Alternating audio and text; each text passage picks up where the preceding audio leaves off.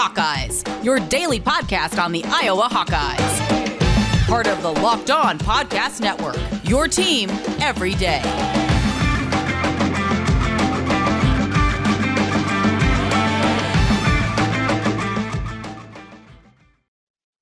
Welcome back, Hawkeye Nation, to a Tuesday morning episode of the Locked On Hawkeyes podcast, your daily podcast covering your Iowa Hawkeyes on the Locked On Podcast Network.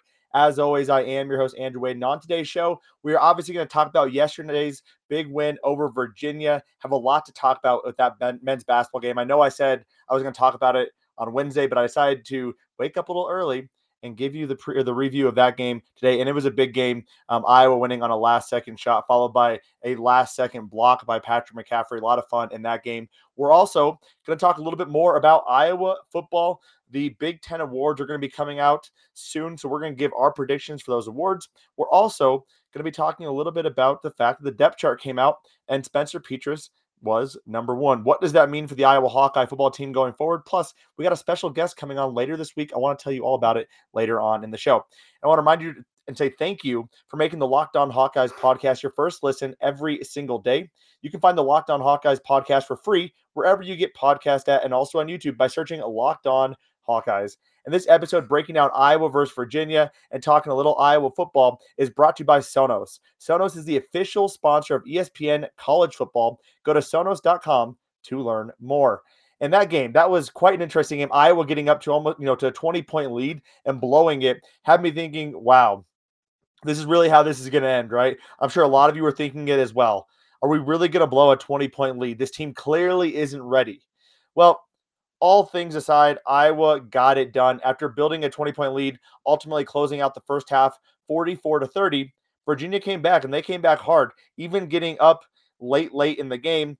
Iowa, though, did not falter, I guess you could say. And I think the big thing, a couple takeaways from this.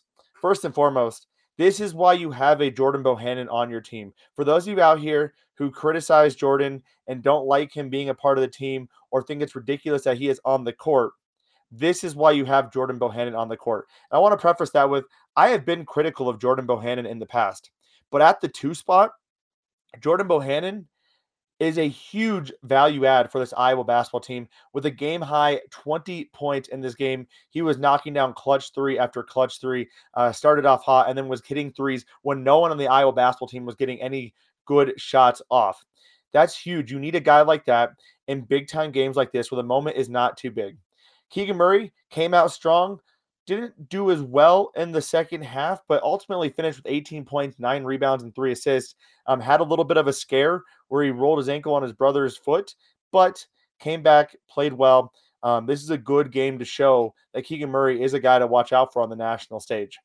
Now, before I get into any kind of real analysis, I want to quickly point out that Virginia, this is not the same Virginia team that we're used to. This is not a Virginia team that is going to be a number one seed. This is a Virginia team that lost a lot of pieces last year, 70% of their production. They have a couple transfers in. They run the same style. They run the same system, that pack line defense. However, they're still not there yet. So it's not like we just beat a top 10 team. We beat a team that has struggled a little bit to this point. I mean, they already have 3 losses. They're kind of figuring out where their transfers fit in with some of their veteran guys. And Iowa beat them. But that being said, it doesn't take away from a big-time win over a big school who has a basketball pedigree in and on their home court. Iowa was playing in a hostile environment, one of the first times a lot of these guys have played in a hostile environment. Reminder that Keegan and Chris haven't played in a hostile environment. There was no real fans in the crowd last year until the conference championship games, or the conference tournament games, I should say. Jordan Bohannon is really the main guy. Joe Toussaint has had a little bit of time. Patrick McCaffrey, but he even wasn't really playing that first year. So Connor maybe. So, not a ton of experience playing in front of a hostile crowd. And Iowa stepped up to the plate, and they came out swinging. What I thought was really interesting about this game, obviously Virginia, not a very good offensive team. What they are known for is their defense. And Iowa's offense came out strong. Even though they struggled a bit in the second half, still put up 31 points. To finish with 75 points against Virginia. The announcers were even saying, we can't remember the last time anyone put 75 points up on Virginia in Virginia. So it goes to show you this offense is legit. I mean, they're able to move the ball. Yes, they don't have the same pieces like a Luka Garza or a Joe Weiscamp, but they have different pieces that almost kind of fit better together, in my personal opinion. Now, the issue coming in to this season was defense. Now, I thought Iowa's defense was definitely going to improve this year. I felt like with the size and length they had, they were going to get better on defense. Against Virginia, they looked good, and then they struggled in that second half. And really, a lot of it was the fact they're playing a lot more zone. When we saw the last couple weeks, or the last couple games, I should say, where Iowa was putting a lot of pressure on the ball, they were half-court trapping. We saw a lot more turnovers, and Iowa was playing a lot better defense and getting out in transition and converting those transition baskets. We didn't see that in this game, and it was because Iowa went to a bit more zone. Now, why they went to a bit more zone, I think, is kind of twofold. Virginia is not a very strong three-point shooting team. They haven't been. Now, granted, when Iowa moved to the zone, they started hitting threes at a significantly higher clip. Trey Murray, I believe. No one even knows who that guy is. And yet he was coming out firing, doing a very good job in this game. But I think the other piece is Iowa shortened up their bench. So whereas we've seen them play 20 minutes for their starters, we saw a lot more time for their starters in this game. Look at, for example, Keegan Murray, 35 minutes. Jordan Bohannon, 30 minutes. Philip Racha, 28. Joe Toussaint, 26. Patrick McCaffrey, 24. Chris Murray had a nice game, 17 minutes, but we saw only, Peyton Sanford only play 3. Tony Perkins only play 9. Aaron Eulis played 12. These guys have been getting a lot of playing time to this point, but didn't get as much playing time in this game. And I would argue Tony Perkins, probably a better on-ball defender than Jordan Bohannon. We've seen some things with Philip Racha, I thought did a pretty good job, but we haven't seen the bench not get as much playing time until this game, which is a really big factor, I think, when you're looking at a zone versus a man defense. When you're playing man, you have a little bit more energy when you're rotating guys in and out. But when you have your starters playing 25 to 30 minutes, you're going to need to go to that zone to lighten up the load a bit on them. So definitely an interesting game as we saw that all kind of play out for the Iowa Hawkeye basketball team. A couple other things I want to quickly call out in this game. Joe Toussaint, I thought, had a phenomenal last shot, creating his own shot, making that basket. Clearly, Iowa wanted to get it to Jordan Bohannon, but they couldn't. And the fact that Joe Toussaint was willing, able, and made that shot shows the kind of adversity that he can kind of battle through and get to. I mean, he's gone a long ways to get to this point to be kind of the guy making that last-second shot, and that was a huge shot for Joe Toussaint. And then for Iowa to come back down the other side of the basketball court and Patrick McCaffrey to get that block was absolutely huge. Just a very heads-up play by him, a heads-up play by the Iowa Hawkeyes to be able to hold on defensively for just a few more seconds. So overall, is Virginia a great team? No. But is Virginia the best team Iowa has faced? Absolutely. And to this point, Iowa has lived up to that test. There's a lot of things to work on, a lot of things to improve, but you have to like where this Iowa basketball team is to this point right now. Now, Iowa gets Purdue on Friday, and that is going to be a very tough game. I'll be honest, I have zero expectations for a win going into Mackey Arena playing Purdue. However, you know me, I'll be rooting for them. I'll be giving you that preview later on in this week, but it is going to be a very interesting game to see where Iowa falls on the spectrum of Big Ten basketball and playing with those top 10 teams. Virginia, a strong team, but not a top 25 team at this point. Coming up, we're going to talk a little bit about the Iowa football team. Awards are coming out soon. I'm going to give you my predictions for those awards. We're also going to talk a little bit about the depth chart. Spencer Petras named the number one quarterback for this upcoming game, so we have to talk about that.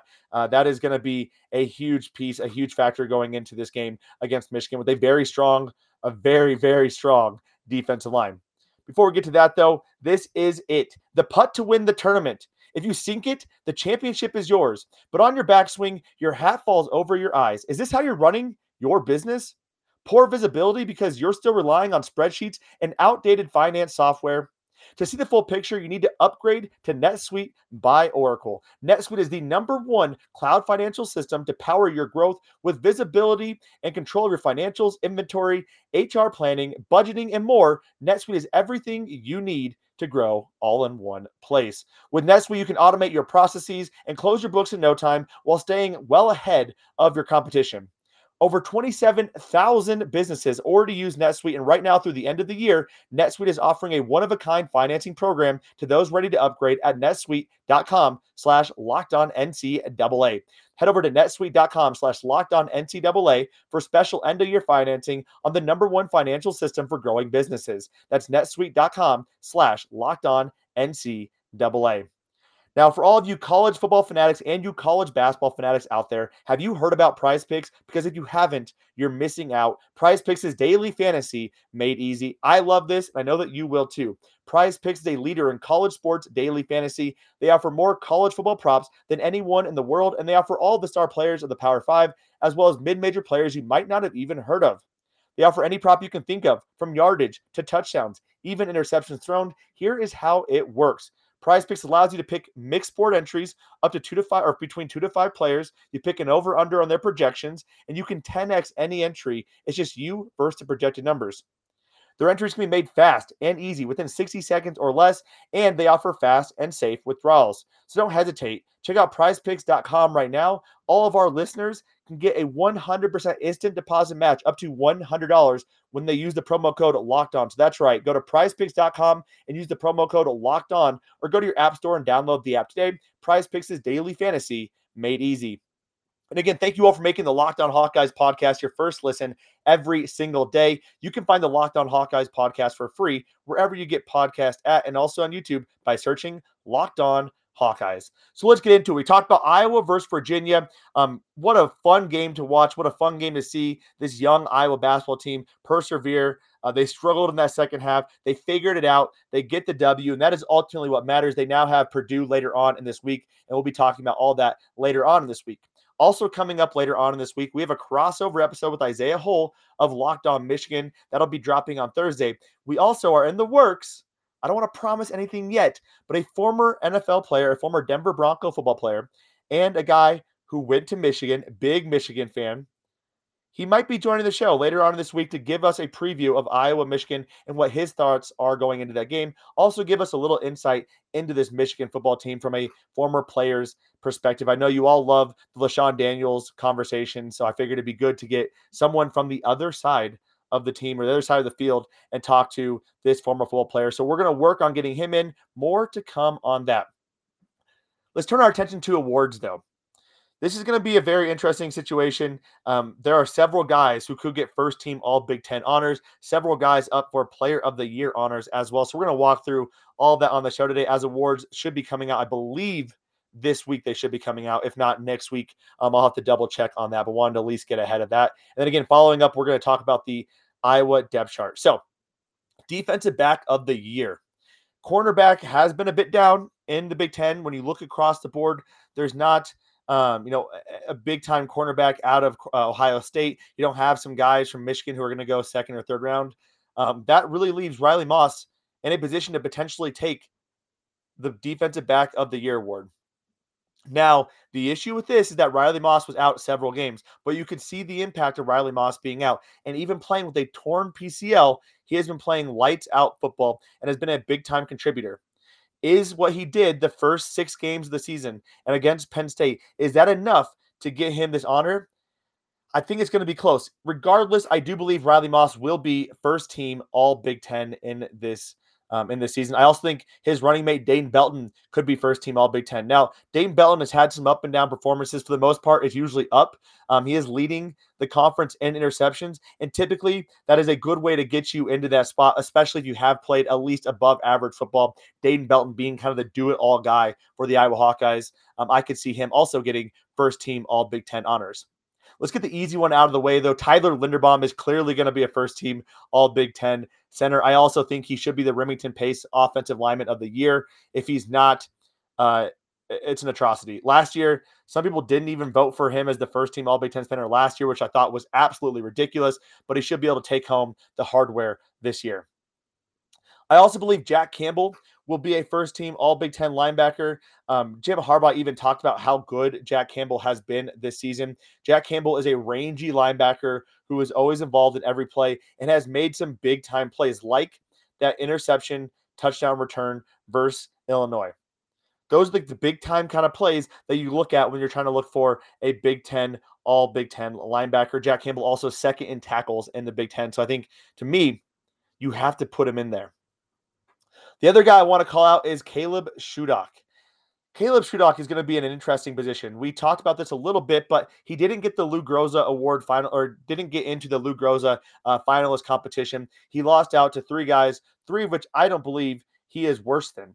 Three guys, two of them being in the Big Ten. So if Caleb Shudok gets first team all Big Ten and kicker of the year, you really got to sit there and wonder, wow, how bad and how jaded is this Lou Groza Award committee? So let me break down the stats for you real quick. Caleb Shudok, 22 of 25 kicking field goals, 88%, 8 of 8 from 40, from 49, 4 of 6 from 50 plus, and has a long of 51. Two of those three missed field goals, you could also argue are not his fault either.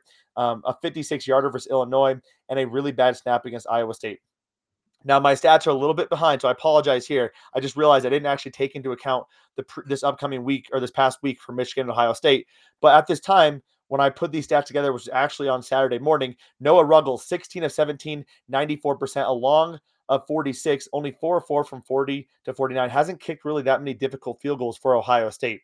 And Jake Moody, 22 of 24 for 92%, 3 of 5 from 40 to 49, 1 of 1 from 50 plus, a long of 52.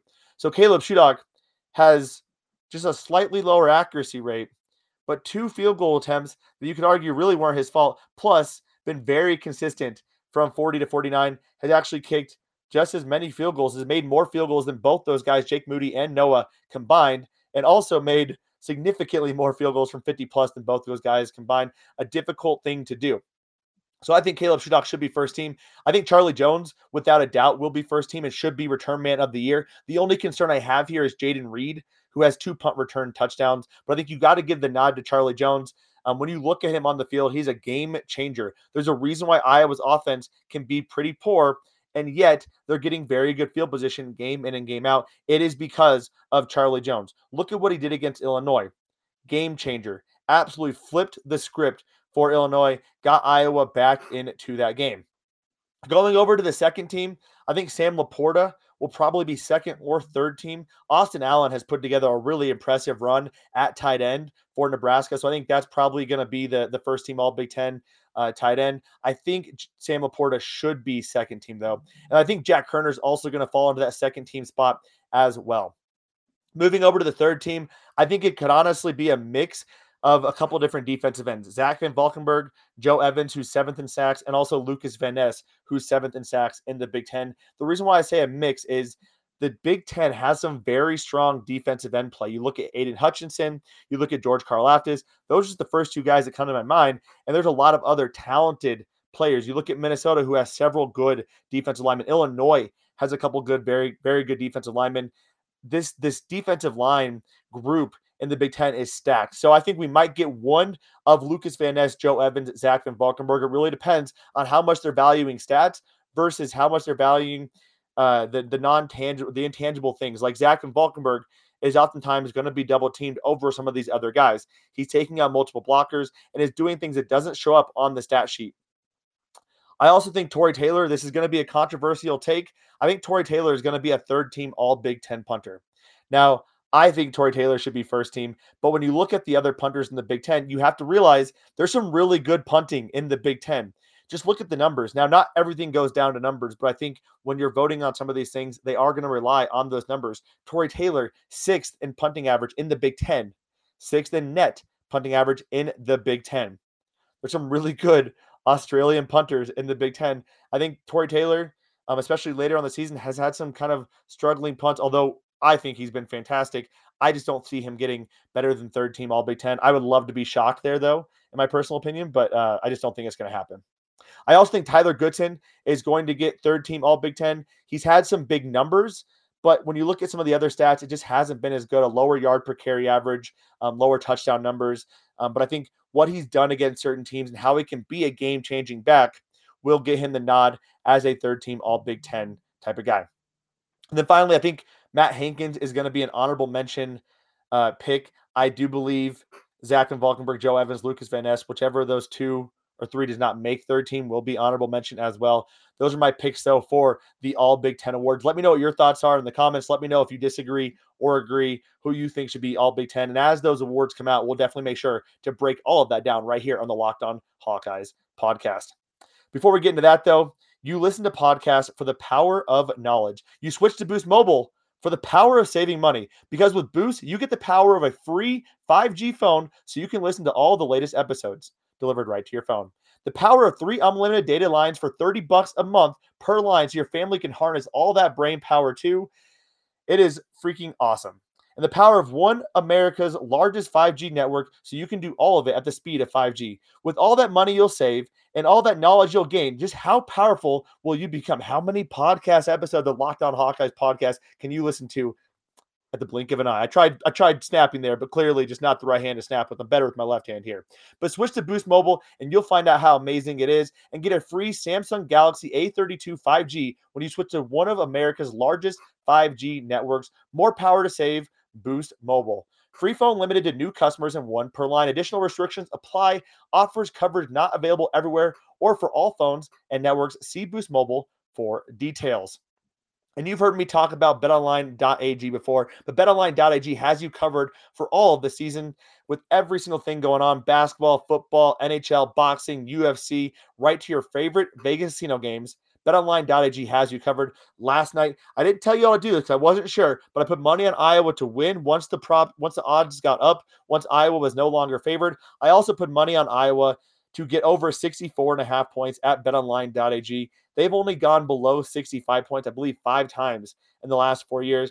I felt like they were going to get off to a hot start. They did. I did not expect them to struggle so much in the second half. But nevertheless, I won that money at BetOnline.ag. I wouldn't tell you about BetOnline.ag unless it was my trusted source to bet on every single game. So head over to their new updated desktop or mobile website. Sign up today and receive a 50% welcome bonus on your first deposit. Just use the promo code LOCKEDON. That's LOCKEDON.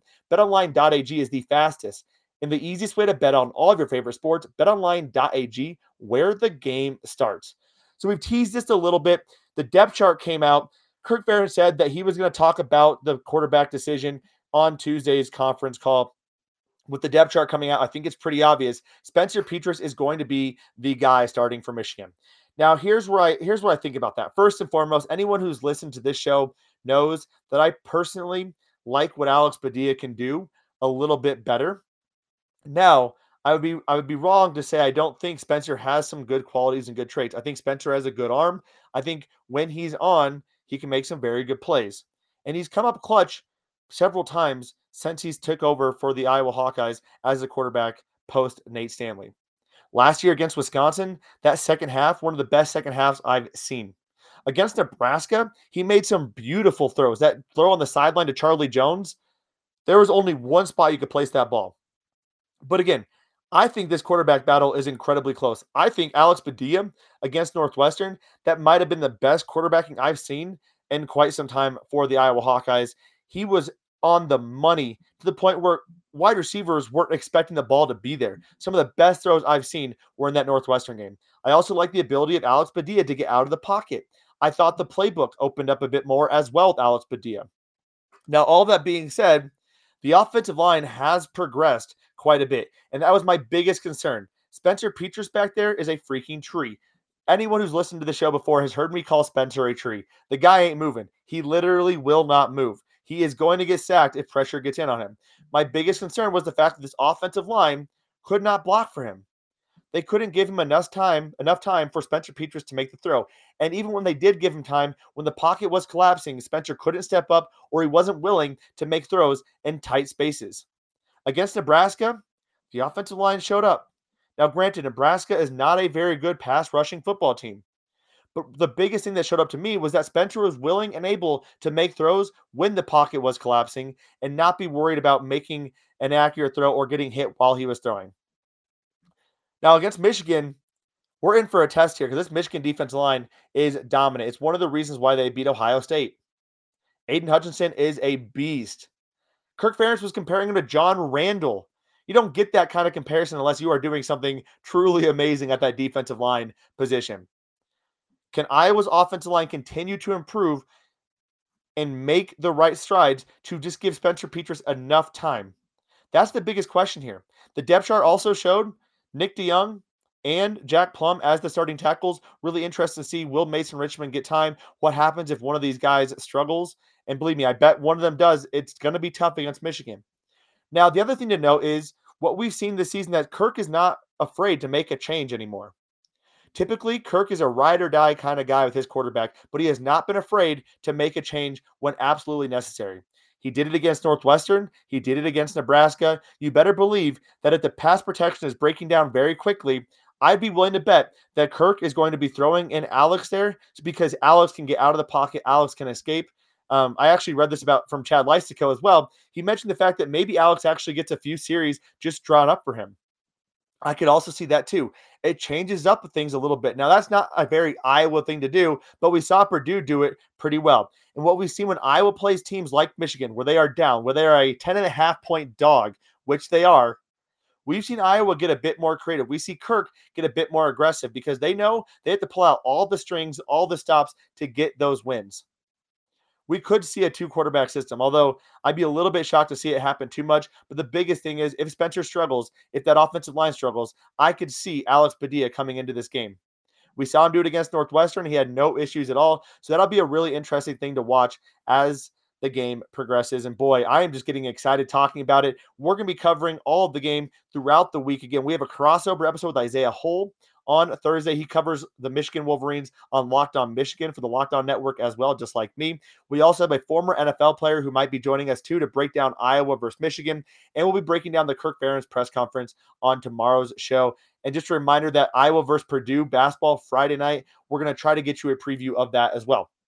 If you do want to bet on more games because Iowa's not playing until Friday, you definitely have to check out the Locked On Bets podcast hosted by your boy Q and handicapping expert Lee Sterling of Paramount Sports. He does a fantastic job of giving you the lines that you need to be betting on because that is where you're going to make some money and put a little bit of money in your pocket. So check out the Locked On Bets podcast every Monday through Friday. And thank you all for tuning in to this Locked On Hawkeyes episode this Tuesday. Have a phenomenal Tuesday. And as always, Hawkeye Nation, let's go Hawks.